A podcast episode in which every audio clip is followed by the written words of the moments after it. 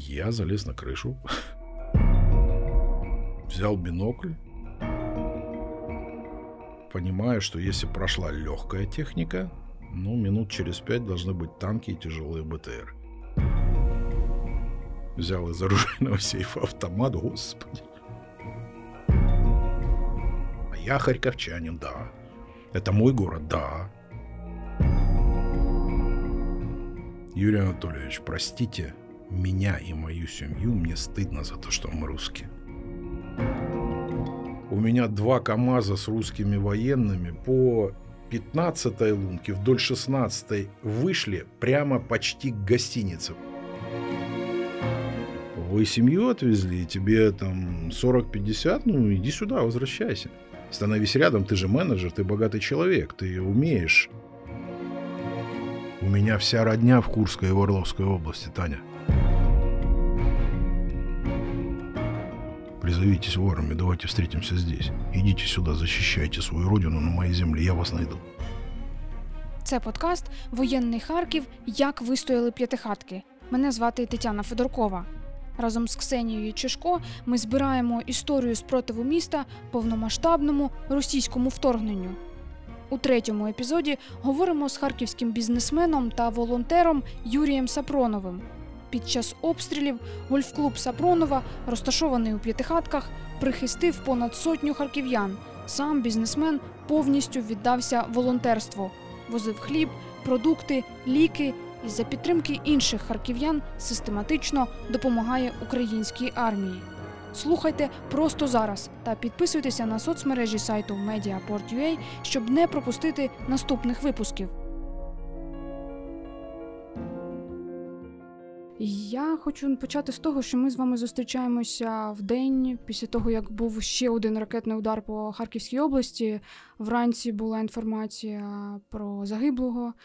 Коли ви бачите оці новини, що ви відчуваєте? Адже зараз здавалося б вже спокійніша ситуація. Наверное, ненависть. Страха уже нет давно. Я думаю, не только у меня. Может, это неправильно, потому что бояться надо, на тревогу реагировать надо. Но для харьковчан, наверное, это, это уже очень привычно, сейчас ненависть. На Харьков приходится, ну, по состоянию условно, на 1 декабря 17% э, всех ракетных обстрелов, ракетных и артиллерийских обстрелов. Николаев 15. Два города, Харьков и Николаев, это третья часть обстрела всей Украины все, кто здесь, харьковчане, особенно февраль, март и апрель, это, наверное, самые страшные по обстрелам дни, наверное, привыкли, хотя это неправильно.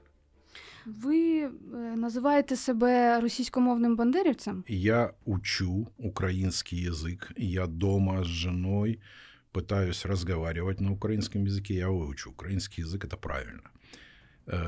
Выучу исключительно из-за ненависти к Путину и к России. Хотя я родился и вырос в России. Я там 18 лет прожил. И ваш бизнес был частково повязанный с Россией? Ну, большая час. достаточно часть, я думаю, процентов 70 бизнеса, который я сам закрыл в 2014 году, когда началась война. До весны 15-го я закрив всі російські компанії. У вас багато зв'язків, напевно, залишилося з тих часів, і, може, друзів. Да, Таня, Як вони... и... Это хороший вопрос. Условно мне позвонило в первую неделю войны, давайте 20 человек, хотя я могу точно посмотреть. Это люди богатые, состоявшиеся, это бывшие, в том числе и нынешний депутат Госдумы, это бывшие нынешние губернаторы, мэры. А, вот если их позвонило 20, с 19 разговор закончился на первой минуте. Я ругался матом, отправлял их, тогда еще русского военного корабля не было, но направление же было мне известно, куда надо посылать.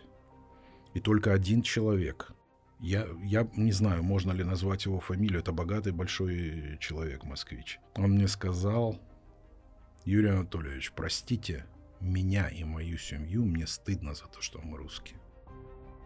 27 февраля, это был третий день войны всего лишь, один. Ну, к сожалению.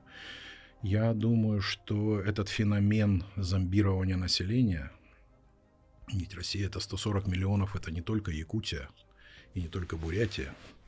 Это Москва, это Питер, это Новосибирск, это и там достаточно много людей с высоким IQ, интеллигенцией, творческой, научной. Надо изучать, как за 8 лет Путину и ему подобным удалось так зомбировать население. Это какая-то наука. Чому е, залишитися у Харкові було для вас нескладним рішенням?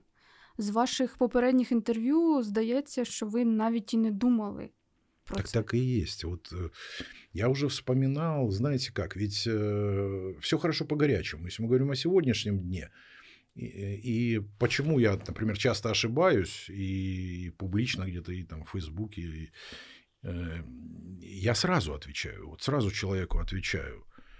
Э, Да, потом аргументы, я приз- могу признать, что я не прав, и я это делаю. Я не считаю слово «извините» слабостью. Я считаю это сила.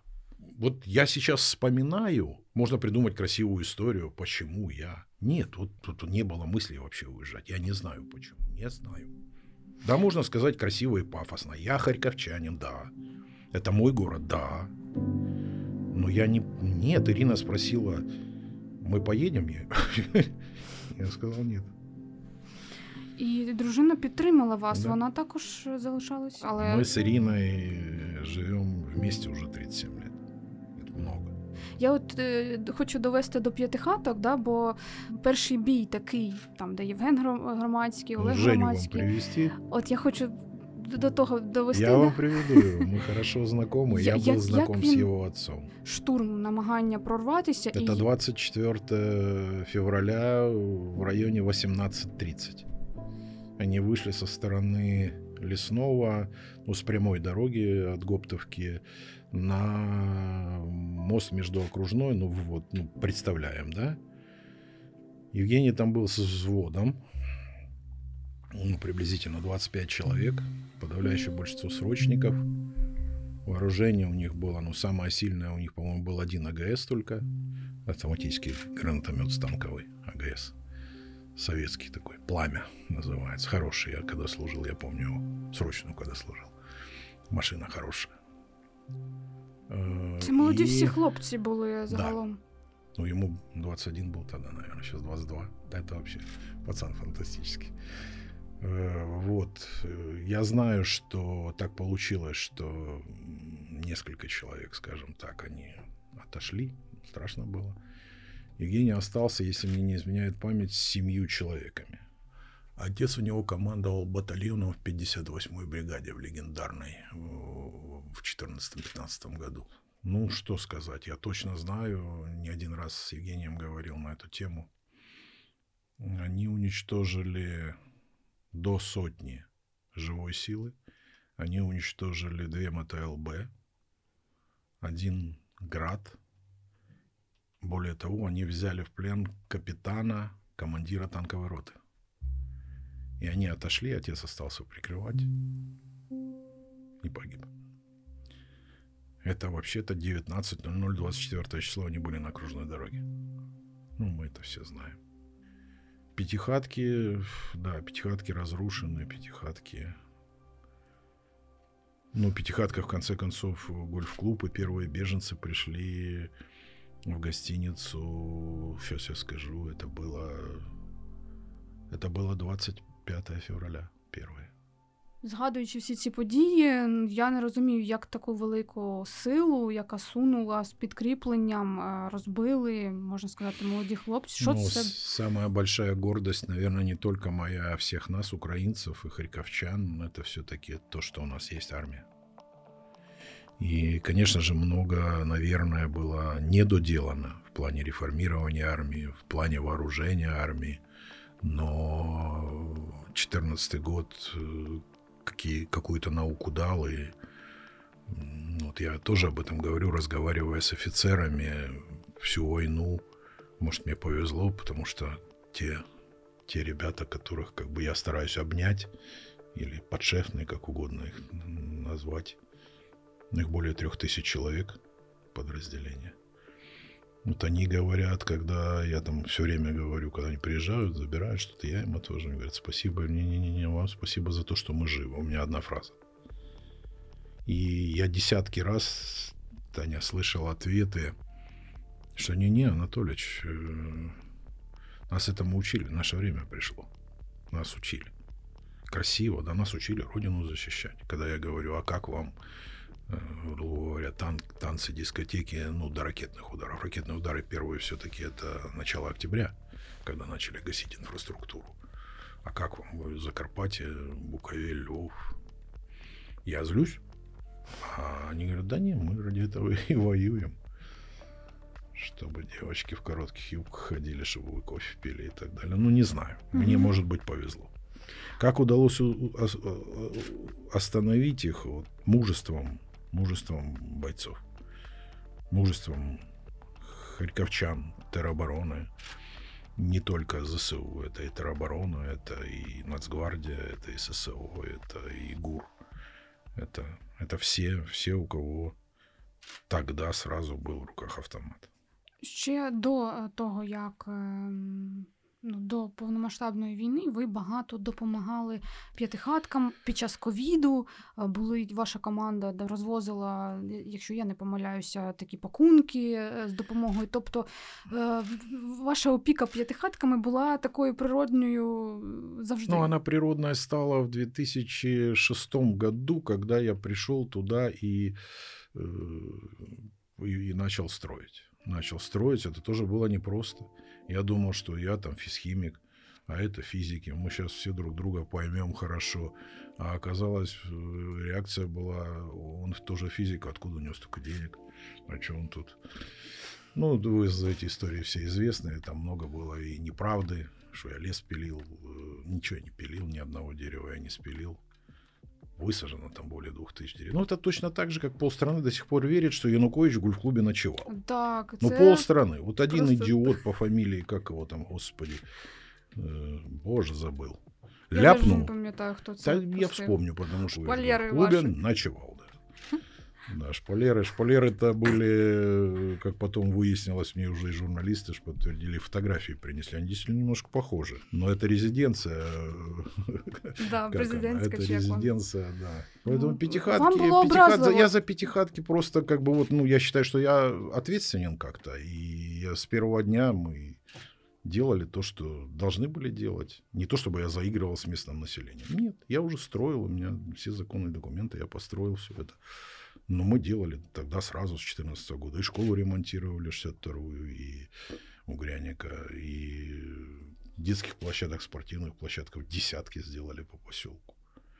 Поэтому пятихатки, они как-то, ну, они стали совсем родными. Хотя я, когда пришел в университет, я ездил, у меня девочка была, жила на пятихатках в общежитии на Вольтера, поэтому я пятихатки уже тогда знал с 83-го года.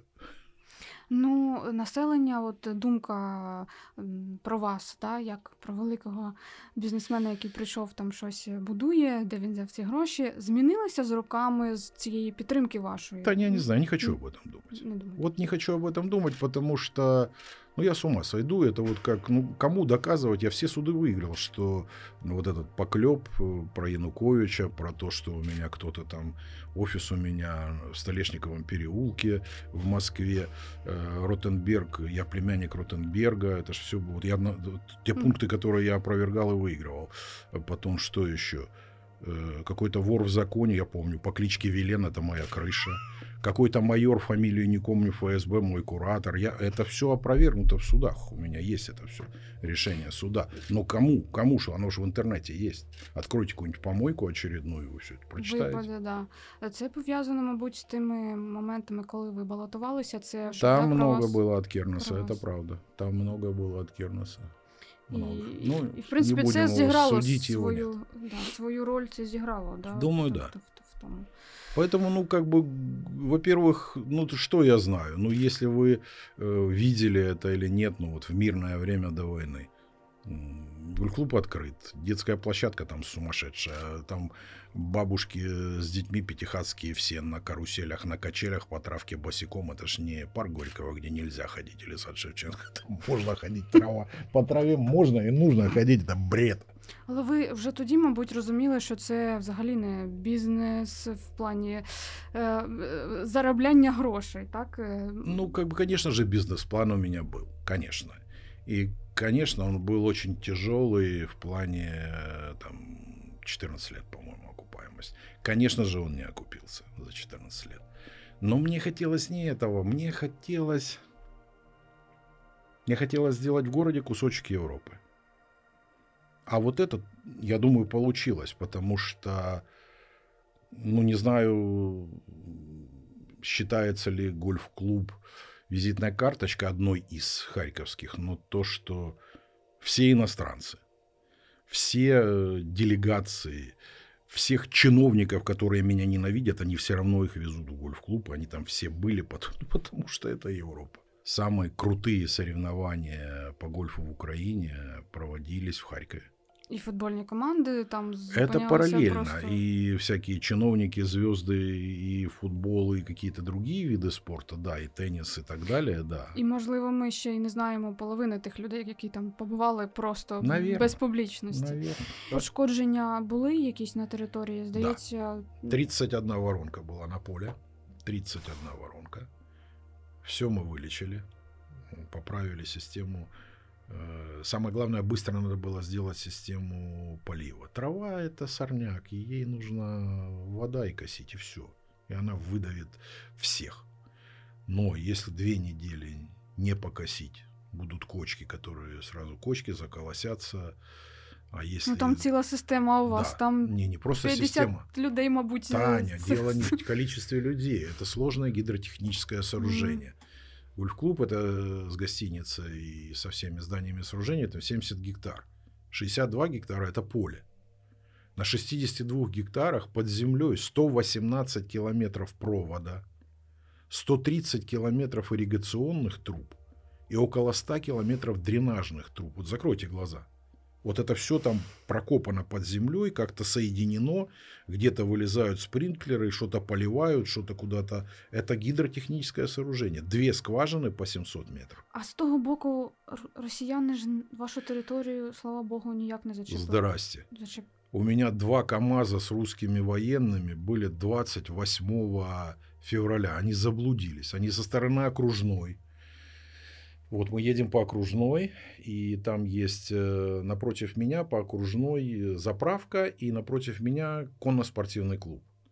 Вот они снесли мне со стороны, ну я сейчас, мне понятно, но людям будет непонятно, со стороны окружной они вы- вы- выбили кусок а, ограждения, прошли по, э, по 15 лунке вдоль 16 вышли прямо почти к гостинице в районе Дизеля двумя машинами. Одна машина с пробитыми колесами, они пере- перегрузили бока из этой машины, боекомплект, и ушли опять вдоль, по гольф-клубу ушли, по, по территории, по траве. И мы позвонили, наши ребята были через полчаса там, и я видел, я, мне не дали снимать, но я лично видел, как перегружали боекомплект из этого разбитого русского КАМАЗа, как его оттягивали и, и так далее. Они в гольф-клубе были. Ті, що, мабуть, були на околицях, вони про знову ж. Вот это кусочек между Пятихатками и Алексеевкой. Угу. Вот этот кусочек окружной. Вот они выскочили, тоже какая-то ДРГ, два КАМАЗа. Один из них наши ЗСУшники, мы, ну, они его захватили, оттащили, все. И боекомплект там, они бросили боекомплект, полный кузов. А на території гольф-клубу хтось був? Конечно, беженцы жили. Беженцы жили, уже больше ста человек было. В это, ну, наверное, человек 80 точно было уже 27-28. Больше ста было где-то с 1 марта. Да, Это это жесть. тоже было. Они заблудились, развернуться не смогли. Машина с пробитыми колесами одна. Вторая, наверное, более-менее целая. Я не видел, как они уходили, но ту машину, которую они бросили, я видел своими глазами. С пробитыми колесами. було? Ящики с, со снарядами, с этими пацаны наши перегружали с Трофейно. улыбкой, с улыбкой, да, получили вооружение какое-то. про людей, яких ви прихистили. Це літні люди. В основному, знову ж таки, да, і в тому числі були люди, які не ходили, маломобільні. Да, и несколько человек. І ваша Три- дружина там е, варила борщі, да, на гігантські. Ирина тоже кастрюли. варила. Ирина варила, и люди среди, э, среди них, и, конечно, женщины были, которые варили плиты. Мы э, март и апрель, весь март и апрель было больше ста человек. Потом, вот сейчас их с 24 или 25 человек вот здесь зимовать будет. Э, Самое прикольное, что на 42 суток я не брал ни у кого продукты, потому что в холодильниках и в кладовках Супериора в двух ресторанах было вот этого количества продуктов хватило на 100 человек три раза в день кушать на 42 дня. Это, как- вот это для меня было вау, ну нифига себе запасы. Я же собственник, я не знаю, что там в кладовках, сколько их. Вот, да, и, ну, к сожалению, там три человека за это время, пожилые люди, неходячие, они, они умерли. Ну, им всем было троим за 80. и это было там две бабушки со сломанной шейкой бедра. Ну, умерли, потому что ну, болячки их умерли. Врачи были, все, мы пытались, скорые. До 1 мая детей было там, наверное, 9 или 10 человек детей. А Я це у них, таскал им мороженое, шоколадки через день. у них пошкоджені, м, в тому числі були тих, у кого Подавляющее пошкоджені. большинство, Таня, было жителей пятихаток, Черкасской, Лозовой, Лесное, вот рядом, вот эти совсем рядом, которые за окружной. М, Были люди с Северной Салтовки. То есть, ну, мы просто дали информацию, что особенно вот э, та сторона, где Вольтера, север, север, север со стороны Фистеха, та же сторона разбита, вы же пятихатки видели хорошо. Оттуда, с пятиэтажек с этих в основном. Е, Ви розповідали про те, що ведете щоденник непублічний. Так, є один Да. у вас е, на Фейсбуці, і є такий там, де ви Да, занотовуєте. уже, э, уже, вы знаете, мне даже Ирина говорит, ну что ты как это, ну давай в табличку, цифры. Не-не-не, я от руки, мелким почерком. У меня хороший почерк очень. Я, ну, я не знаю, я его кому-то отдам, может быть. Почему он не публичный? Потому что там э, номера войсковых частей, э, позывные офицеров, там, там есть вещи, которые после победы, наверное, можно говорить, и то я спрошу. Э, То есть оно перекликается с тем, что я пишу. Но там много дополненного, вот то, о чем мне, ну, я считаю, я не имею права сейчас говорить об этом. Але це такі рефлексії щодня. Да? Те, що ви там поїхали кудись, з кимось поспілкувалися, чи Мгм. там хтось побачив якусь новину. Там эмоции больше, да. Там больше эмоций. Я человек эмоциональный. Ну, Не знаю, хорошо это или плохо, но эмоциональный. Поэтому там больше эмоций просто. Эмоций и больше фактов, о которых, на мой взгляд, сейчас я не могу говорить. Ну, конкретные. Номер частей, где это происходило, тот бой или куда я поехал, возле какого блиндажа, на каком направлении, и какой офицер с каким позывным рядом со мной был. Але Отако. у, у майбутньому це, м, як вам здається, було б, якщо це опублікувати, да, це було б Навірно. цікаво для всіх е, Навірно. побачити ці. Наверное. Ну, он есть, поэтому выживем, победим, а дальше посмотрим. Ви е, також говорите про те, що те, що ви залишилися, це такий сигнал усім, так що я отут. Е, Це і в тому числі сигнал для бізнесу. Я не думал о сигнале, я понял вас. Я не думал о сигнале. Я это понял, ну, наверное, в середине апреля, в конце апреля. Я понял, что вот основная миссия моя не то, что я делаю со своей небольшой командой. Делают столько же и больше, я думаю, еще только в Харькове человек 20-30 не меньше делают. Команд. Не меньше. А вот моя миссия в том, что все-таки, наверное, у меня достаточно большая узнаваемость. Меня знают, я знаю людей. Ну, мне много лет, почти 60. Поэтому люди видят, вот Сапронов здесь. И, наверное, их как-то это, может, успокаивает. Успокаивает, э, Підбадьорює, над, надихає. подбадривает. Да, много таких правильных слов можно подобрать. Ну, одна из миссий точно, и, и может быть даже главная, а не, не сколько денег я потратил. Те, що деякі бізнесмени зникли взагалі з поля зору, це вас ображає? Чи ви сильно? Это меня расстраивает в первую очередь. Я не нахожу ответов. Я достаточно ну, без фамилии. Я, я не понимаю, почему вот этот человек так поступил. Э, я для себя решил, что я буду переходить на другую улицу, даже если я был знаком много-много лет с этим человеком. Я никого не осуждаю. У каждого свои обстоятельства, у каждого своя судьба у каждого свои планы, но э, девочки, женщины, пожилые люди, дети, надо было уезжать, и всех приветствую, кто уехал. Вы семью отвезли, тебе там 40-50, ну иди сюда, возвращайся. Возвращайся. Ты пацифист, ну хорошо, давай становись рядом, ты же менеджер, ты богатый человек, ты умеешь. Ведь э, то, что вот сегодня делает там моя команда, ну, это чистый менеджмент. Менеджмент, управление персоналом систематизировано, спокойно. Я учусь каждый день. Каждый день, с первого дня учусь. И ведь периоды были очень разные. Ведь, ну, грубо говоря, там 25-го я еще крутил головой, не до конца понимая, что произошло. А с 26-го мы уже поехали. Мы первые, я не, не помню, 8 или 10 дней мы возили хлеб. Мы 26-го вечером ломанулись тремя джипами с моими помощниками в Кулиничи, ну, попали под обстрел, не доехали. А тогда именно вот первые дни, вы же помните, ну, хлеба не было. Это же было, ну, такое самое насущное, и нет хлеба. І був ми... заклик міської влади допомогти мы... водіям, і ви стали цими водіями. Но мы не просто стали водителями, мы не только просьбы... Были просьбы городской власти отвезти там в такую-то школе дети, в такую туда-то. Мы, ну вот, я нашел, ну, сейчас самая большая сила сейчас не деньги, а э, телефонная книга и репутация. Мы нашли три пекарни частных, причем в разных местах. Одна на Крымской, Одна, черти где, тоже там под обстрел попадали, на Немышле.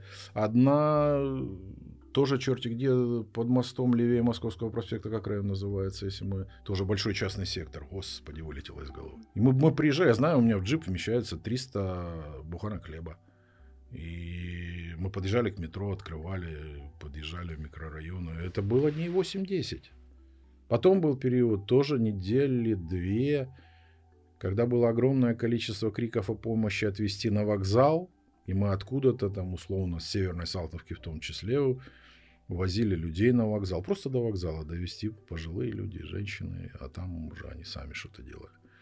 И было много очень в это, вот эти в следующие две недели криков о помощи. Лекарств не было, аптеки банальных. Карвалол, там что-то такое вот старикам. Ездили, возили по адресам э, лекарства. Я ни разу не видел людей, наверное, младше 70 там.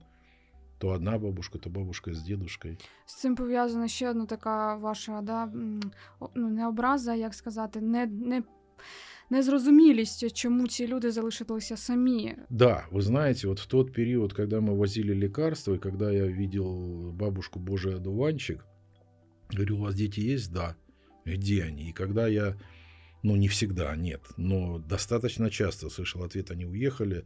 Э, и потом те, кто просили меня, я же отзванивал или писал, говорю, алло, а оказывается, вы есть и вы живы, а чего вы? Мы их не смогли, говорить уехать, окей, а почему вы уехали? А у меня дети, окей, а муж вас почему с вами уехал э, в Трусковец, э, в Черновцы и так далее? Ну, ну в конце концов, я находил какие-то вопросы и аргументами просто загонял в угол, и там не было ответа. Их бросили. Давайте по факту дальше вывод. Вы их бросили. И я не знаю, как правильно. Конечно же, я стал более сентиментальным за время войны, но это из-за, наверное, из-за внуков. Хочется их очень увидеть. Фу. А вот, может, и жестче стал. Я стал чаще говорить «нет» потому что невозможно, ну, и сегодня я говорил нет уже, и вчера. и в том числе на обращение ну, бойцов, потому что ну, я понимаю свой ресурс, я, я знаю, что я могу. Если я сейчас еще прицеплю, там, ну, возьму на себя обязательства системно помогать еще какому, ну, я просто не, не вытяну. Я не Коломойский, я не Ахметов, я не Ярославский. До речі, Ярославський. Це один з тих, мабуть, хто, можна сказати, кинув місто, хоча ну, заявляв я, великий. Я слышал, що лодка до сих пор на продаже, он там лодку обіцяв продати і що-то там на ЗСУ. Ну, взагалі, це, на вашу думку, правда, що вон, її ніхто не купує? Чи при бажанні можна все зробити? Я однозначно. Все продается. Конечно же, другой вопрос, что никто не знает, какая сейчас справедливая цена. Э, есть рынок, но за границей все равно этот рынок есть. Это у нас сегодня, если я хочу продать гольф-клуб, он стоит ноль. Если вы захотите продать квартиру, это тоже будет, ну, не ноль, но это будут дурацкие какие-то деньги. Ну, ведь это по жизни, на мой взгляд, когда мы что-то хотим купить, это всегда дорого. А когда мы что-то продаем, нам почему-то всегда дают мало денег, неважно за что. Поэтому тут надо философски, наверное, подходить. Я думаю, что если бы он хотел, он бы ее продал. Рынок есть за границей, это не в Украине продавать. Понимаю, что условный батальон Монако или батальон Вена, люди сидят богатые, и так богатые, и сидят до сих пор концентрируют ресурс. Все мы здесь тратим этот ресурс, и мы не зарабатываем. Нет возможности. И я понимаю, что после победы, наверное, будут выборы сразу все. Наверное, все. Я бы сделал на месте президента сразу и президентские, и парламентские, все местные, и все мэрские. Как это конституционно, я не понимаю. Если юридическая возможность конституционная, я не понимаю. Я не юрист, не хочу думать. Но если есть возможность, я бы сделал все. Ну, представьте, что будет. Сейчас куча замечательных людей, которые воюют, благодаря которым мы живы. Э, их растащат условный батальон Монако по партиям, по движениям. Они будут пытаться покупать журналистов. Ну, это, это было. И, ну, как бы я сказал так, что я 6 месяцев готов стоять на площади после победы в этой внутренней нашей войне, борьбе. Рядом с людьми, которых я уважаю, я знаю их фамилии, с кем я встану рядом, с кем нет. Ну и если все будет так, как и было, наверное, уеду.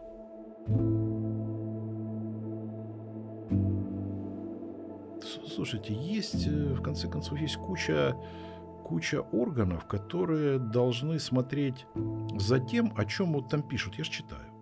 Там типа коррупция, там типа взятки. Ну окей. Где у нас прокуратура, где у нас поліція, де у нас ДБР і так далі. Це ваша робота. Вперед, ребята. Доказують. Ну, ще таких е, є низка показових е, питань. Там когось позбавили почесного звання.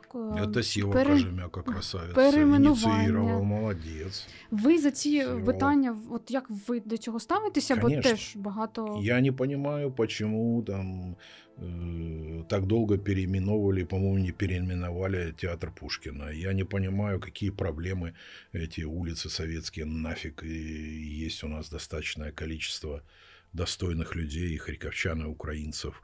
Э, эти вещи я не понимаю, точно так же, как и почетное звание. Что там думать? И давайте еще посмотрим, а кто там у нас? Ну, там Суркис, по-моему, еще почетный гражданин. У нас там дофига еще ОПЗЖСников, и, и же с ними почетных или других э, граждан. Нафиг з пляжа на всю жизнь. Ви е, вигадали свій, е, як сказати, свою систему е, отримання допомоги. Да? Система.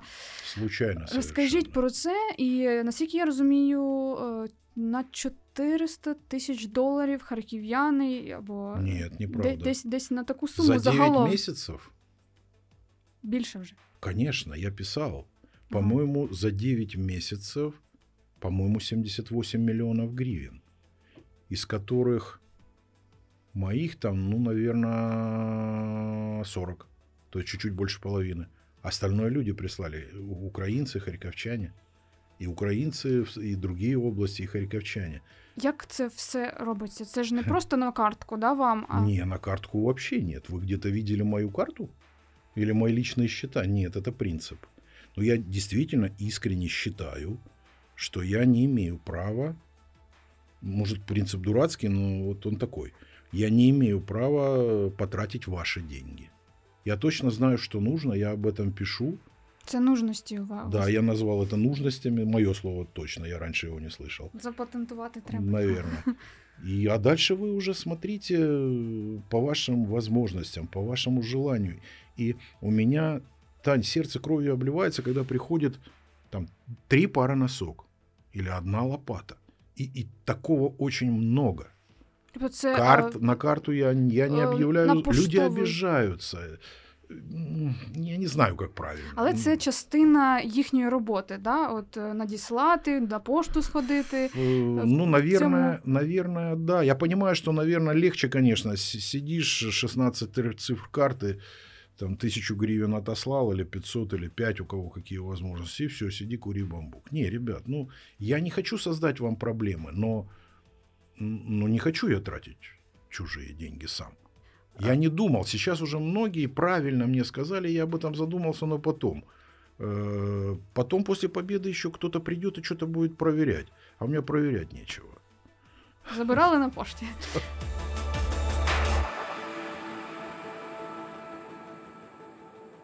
Коли ви їздили під обстрілами, е, розвозили допомогу, е, був ще день, коли ви взяли в руки автомат. Так? Да, И- это и- было, это страх Господен был. Да, 27 это было... э, Я встаю рано, ложусь рано и просыпаюсь рано. Я классический жаворонок. А, Я проснулся, не помню, между 6 и 6.30.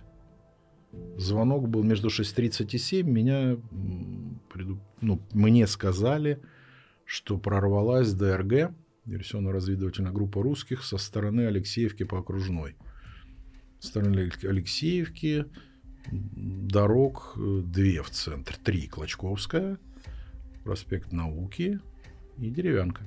Верно? Верно. Деревянка – это по прямой от меня метров 250. Я залез на крышу. Э, Бронежилет одел сначала. Взял бинокль. Увидел по деревянка. Прошло, вот, блин, запись смотреть надо, два или три тигра. Это легкие бронетранспортеры. И два Урала или КАМАЗа я не рассмотрел. Ну, наверное, с живой силой. Я служил и понимаю, что если прошла легкая техника, ну, минут через пять должны быть танки и тяжелые БТР. Я спустился на этаж ниже, взял из оружейного сейфа автомат, господи. Э, Одел еще шлем, поднялся опять наверх. У меня два въезда в дом на участок. Там тоже парни взяли автомат. Мы переговариваемся по рации. Они говорят, что будем делать? Я говорю, будем, будем защищаться. Ой, сейчас это немножко смешно, но бред, конечно, сивой кобылы. Автомат э, и там... Но это было. Да, это ж та группа, которая прошла по деревянка, повернула направо на Заблукали там Сумскую, и я не понимаю, почему они не прошли по Сумской, они заблудились, мне кажется. И потом ребята говорили мне, э, гуровцы и Кракен, они же разбили их на Шевченко в этот Школьные. день вечером. Да, они же их разбили. Они заблудились, они ушли по Веснина на Шевченко. Они, наверное, я думаю, потому что, ну вот она Сумская. Пять минут, и они в центре. А Они ушли налево возле парка Горького по стрелке на Веснина. Наверное, заблудились. Ну, в той момент ви були готові захищатися. Но, Просто было, но было страшно. Ч- чем защищать? У меня был э, один 30 патронов, один рожок.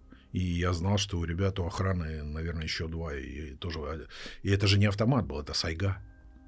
Это, это автомат Калашникова, который стреляет одиночными выстрелами. Это законное как бы охотничье оружие. Два их у меня. А, э, Вот один это одиночными, это капец. Ну, да. Это сейчас я Це- смеюсь. Было страшно. И было холодно. Был снег. Было холодно. Але вони так Было страшно, что они зашли в город. Было страшно. Вот тогда... То есть я что, что я понимал, и как там Ирине отвечал своей И Ирина, мы, мы уедем только в случае вот условного боя на деревянка, если успеем. Потому что фу, ну, ну, я понимал, и у меня была информация, если оккупация, ну, грубо говоря, я там не в первой сотне, но точно во второй сотне. Тех, которых... Я это знал, мне это говорили. Оккупация це. Нет, оккупация для меня нет. Вот, вот это был единственный вариант, я бы ушел огородами, не знаю. Ну, если бы смог. По крайней мере, я бы попытался уйти. Ви особисто пережили обстріли поблизу дому, Хм. і ваша дружина е, да, потрапила, можна сказати, ну, відчула. Страшная и смешная история. Смешная сейчас, тогда страшная. Да, соседний дом, ракета, 22 апреля. Загорелась крыша соседнего дома. Просто забор в забор. Ирина была на улице. Уже травка была зеленая, что-то она там ковырялась в траве или в цветах. Да, вечером она говорит, я там, как ты учил, прыгнула лицом вниз, закрыла голову и чувствую, говорит, что-то на меня сыпется. Но мне не больно, поэтому, наверное, не осколки. Падала на нее разрушающаяся крыша. Кусочки маленькие, не было там какого-то там метрового или маленькие, но много. Мы их собрали, они у нас есть. Осколков тоже полведерка у меня на участке. Ну, три огнетушителя. И открытый огонь мы загасили, когда приехали пожарные. Они уже работали задымление, загасили и так далее. Открытый огонь мы погасили ну, за эти 10-12 минут.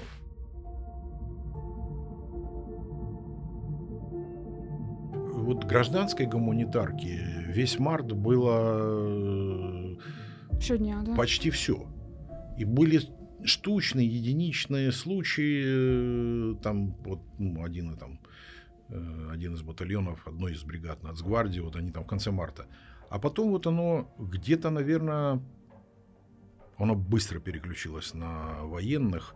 Я думаю, что это... Вот 30 апреля это была важная дата для Харькова, когда освободили Циркуны и Русскую Лозовую, и нас, ну, по крайней мере, центр города уже не доставали минометы и артиллерия. РСЗО доставал. И вот, э, наверное, вот с первых чисел мая я начал переключаться, и, и в середине мая я уже был на 90% военной гуманитарки, если ее так можно назвать. Конечно же, это было сначала, я знаю хорошо, тогда я хорошо знал линию фронта, ну, условно говоря, там чуть левее Казачьей Лопани до Волчанска. Ну, это там, километров сколько? 60, наверное, да. Потом часть этих подразделений начали уходить в сторону Авдеевки, в сторону Марьинки, в сторону Бахмута. Я был в Изюме, я был в Купинске, понятно, после, буквально в первую неделю после Кого ви освобождения, на зустрічаєте? границе. От солдатів, от хто, які вони? Той же Євген Громадський. Когда вы сейчас даже говорите, у меня э, по спине мурашки пробежали, потому что, ну, вот просто сумасшедшая гордость за этих ребят. Я не знал, что, вот, ну, знаете как, у меня папа военный летчик был. Я 18 лет до службы в армии я жил в России, оттуда в Советском Союзе. И оттуда призывался на срочную. И уже из армии я пришел в Харьков. Приехал в Харьков. И я достаточно хорошо понимаю, помотался по Советскому Союзу с папой и с мамой по военным городкам. Наверное, поэтому я и не стал военным, потому что я увидел вот эту вот ну, несправедливость какую-то, что ли, армейскую. Вот это люмень так люмень, копать от меня и до забора. Ну, извините, матом нельзя, дол, бо, а дальше э, зм в конце. Э, Поэтому они разные. Но, скажем так, минимум, думаю, что 80% это офицеры, для которых слово «честь имею» не пустой звук. И родину защищать – это не пустой звук. Офицеры. Они разные. Э, Офицеры, которые действующие, ну, ЗСУ, Нацгвардия, это вау. контрактники тоже есть офицеры разные, срочники, ну, как, как и все люди разные. И, извините, и идиотов я, и командиров идиотов встречал. Там, где тоже об этом у меня записано, какой батальон, какого подразделения в такое-то время понес такие-то потери, и командир с позывным таким-то, подполковник такой-то, я там для себя писал мудак редкий, потому что.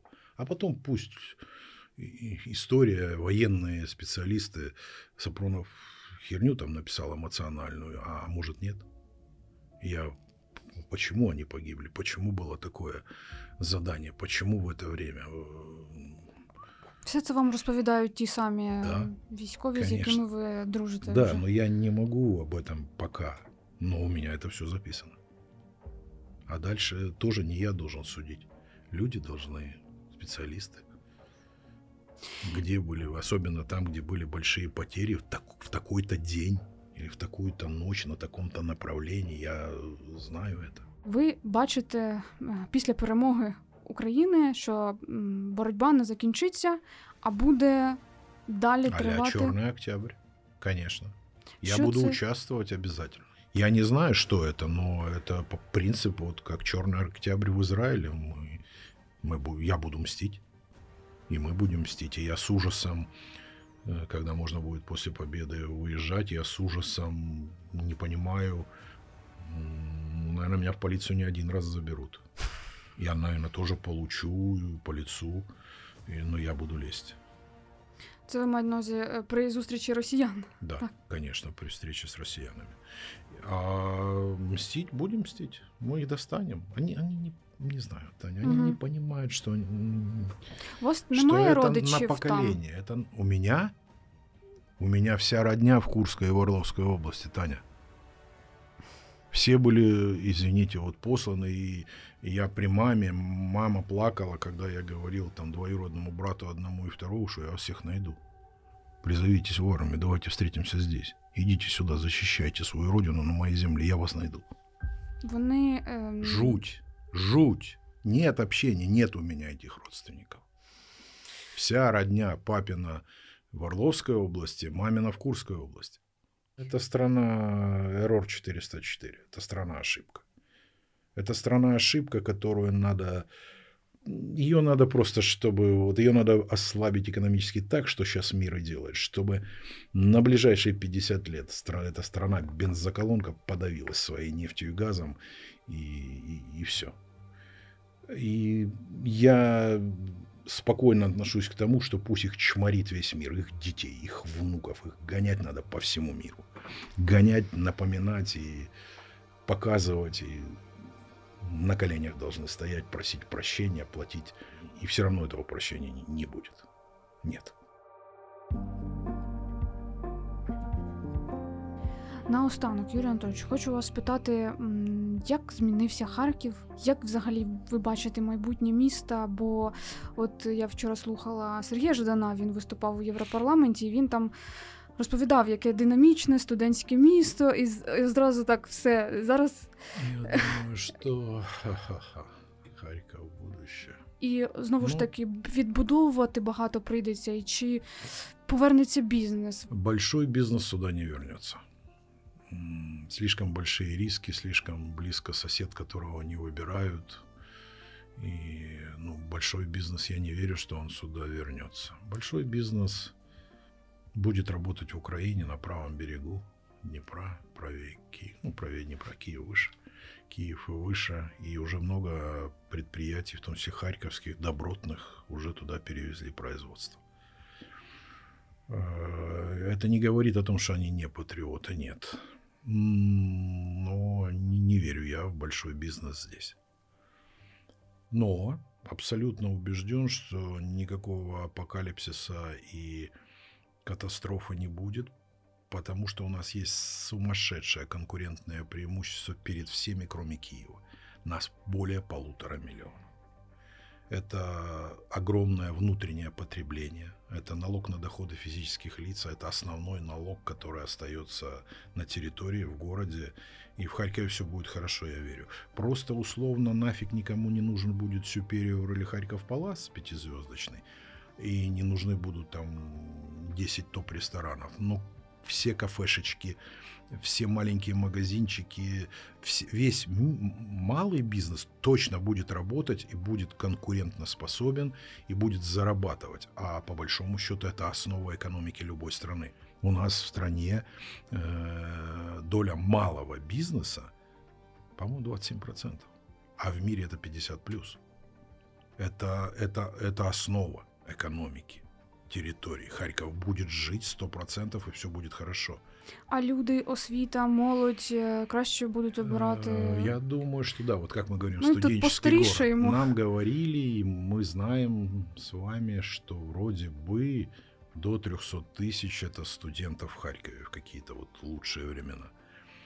Я думаю, что иностранцы, а это основа зарабатывания, вузам сейчас страшно тяжело, я знаю, общаюсь с ректорами. Я не верю, что иностранцы вернутся сюда, даже в эти специальности, которые у нас прекрасны. Технические специальности, айтишные, это и ХПИ, и ХИРЭ по-старому. ХАИ по-старому, сейчас не помню, кто академия, кто, кто где. И медицинские, и образование техническое, на мой взгляд, вот это качественное – и востребована, и я не думаю, что иностранные студенты вернутся в том количестве, а значит, вузам будет тяжело. Значит, будут сокращения преподавателей. Но ну, будут, будет молодежь. не будет. Не будет, нет, нет, все будет хорошо для Харькова в плане бизнеса. Я там, ну, я не расстраиваюсь, во-первых, я уже хватит поработал, может, и на пенсию уже пора. Ну, продам я этот супериор кому-то за 20% цены. Ну, когда-то же будет на него цена. Ну, у меня есть еще здоровье, есть энергия, но я понимаю, что сил у меня меньше. Я же знаю себя, я чувствую свой организм. И я не могу 24 на 7 уже работать. Но вот время войны, у меня даже анализы, я поехал, там давление скакало-скакало, ну, понятно, подрегулировали, а все показатели там я поехал, доктор сейчас мой в Львовской области, я туда поехал на два дня, сдал все анализы. Она меня проконсультировала, Ирина рядом сидела, говорит, лучше бы вы ему сказали, что у него тут задница. Я говорю, а что, я на цифры смотреть не могу. То есть у меня нормальные показатели все. И она говорит, что на адреналине организм. Во что оно выльется потом, я не знаю. Наверное, всех надо будет лечить нас, и все, в первую очередь психологически, и меня тоже но э, я, у меня абсолютно ясная голова. Сейчас у меня э, очень быстро работает мозг, и э, ну, я всегда считал, что просто по жизни были случаи, был 98 год кризис, там, был 2008 год кризис. Я точно помню, что в моменты кризиса я был настолько сконцентрирован, откуда-то возникала дополнительная энергия, дополнительная сила, какое-то спокойствие – Наверное, я кризис-менеджер, наверное. Вот мне, я себя сейчас чувствую, э, да, давит обстоятельства, все давит, все как на всех. Но я очень комфортен по мозгам сейчас и по принятию решений. Я учусь каждый день, я ошибаюсь, но я в порядке.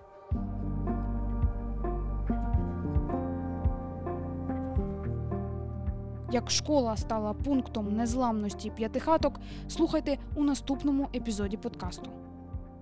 Цей подкаст створено за фінансової підтримки Європейського союзу і Федерального міністерства економічного співробітництва та розвитку Німеччини.